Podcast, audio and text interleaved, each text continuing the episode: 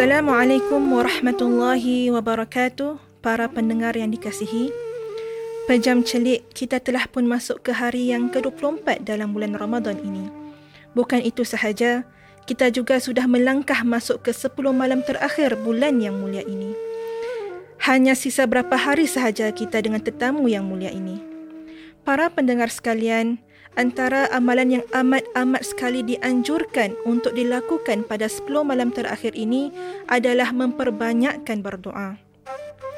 Ketahuilah, Allah Subhanahu Wa Taala sangat suka hamba-hambanya berdoa kepadanya. Sebagaimana yang disebut di dalam Al-Quran surah Al-Baqarah ayat 186. A'udzu billahi minasyaitonir rajim. وإذا سألك عبادي عني فإني قريب. أجيب دعوة الداع إذا دعان. فليستجيبوا لي وليؤمنوا بي لعلهم يرشدون. Yang bermaksud Dan apabila hamba-hambaku bertanya kepadamu mengenai aku, maka beritahu kepada mereka, sesungguhnya aku, iaitu Allah, sentiasa hampir kepada mereka. Aku perkenankan permohonan orang yang berdoa apabila ia berdoa kepadaku.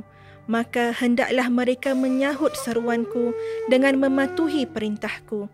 Dan hendaklah mereka beriman kepadaku supaya mereka menjadi baik serta betul. Para pendengar sekalian, itulah janji Allah Subhanahu Wa Taala kepada kita hamba-hambanya bahawasanya jika kita berdoa dan meminta kepadanya maka pasti dia akan menjawab dan memperkenankannya. Para pendengar sekalian, dalam kita berdoa kebaikan untuk diri kita, jangan lupa juga untuk selitkan dan panjatkan doa bagi ibu bapa kita dan orang-orang di sekeliling kita serta saudara seislam kita yang lain.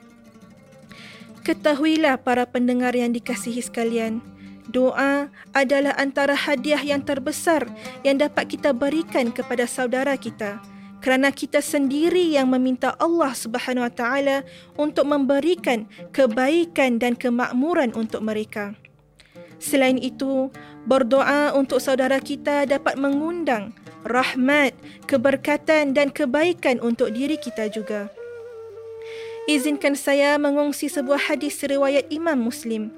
Rasulullah sallallahu alaihi wasallam bersabda, tidak ada seorang Muslim pun yang mendoakan kebaikan bagi saudaranya sesama Muslim tanpa sepengetahuannya, melainkan malaikat akan berkata, dan bagimu juga kebaikan yang sama. Subhanallah. Inilah janji Rasulullah sallallahu alaihi wasallam kepada kita umat baginda sallallahu alaihi wasallam. Barang siapa yang mendoakan kebaikan bagi saudaranya tanpa pengetahuannya, malaikat akan mendoakan yang sama untuk diri si pendoa tersebut. Bayangkan ya, malaikat yang 24 jam berzikir, bertasbih, bertahmid kepada Allah Subhanahu Wa Taala, mereka yang akan mendoakan kita.